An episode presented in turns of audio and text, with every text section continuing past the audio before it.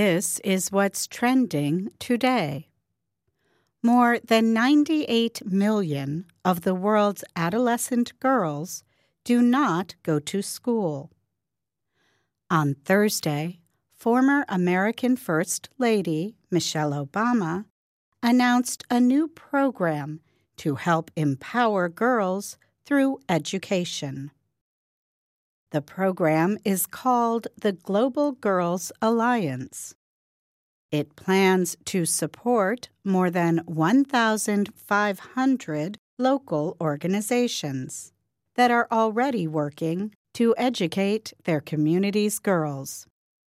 The effort will include social fundraising.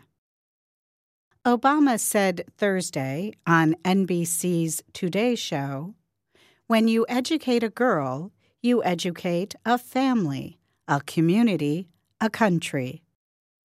She said her two daughters, Malia and Sasha, are some of the reasons why this issue means so much to her.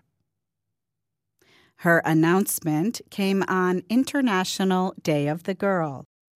The United Nations has marked the Day of the Girl on October 11th since 2002.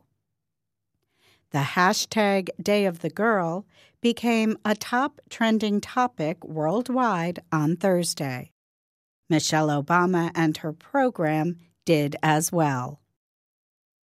The UN chose this year's theme to be With Her, a Skilled Girl Force. It explained that more than 600 million young girls will enter the workforce in the next 10 years. More than 90% of them live in developing countries where low or no pay, abuse, and exploitation are common. The UN says the 2018 Day of the Girl marks the start of a year long effort to provide girls more chances to gain the skills they need to find better jobs. And that's what's trending today. I'm Katie Weaver.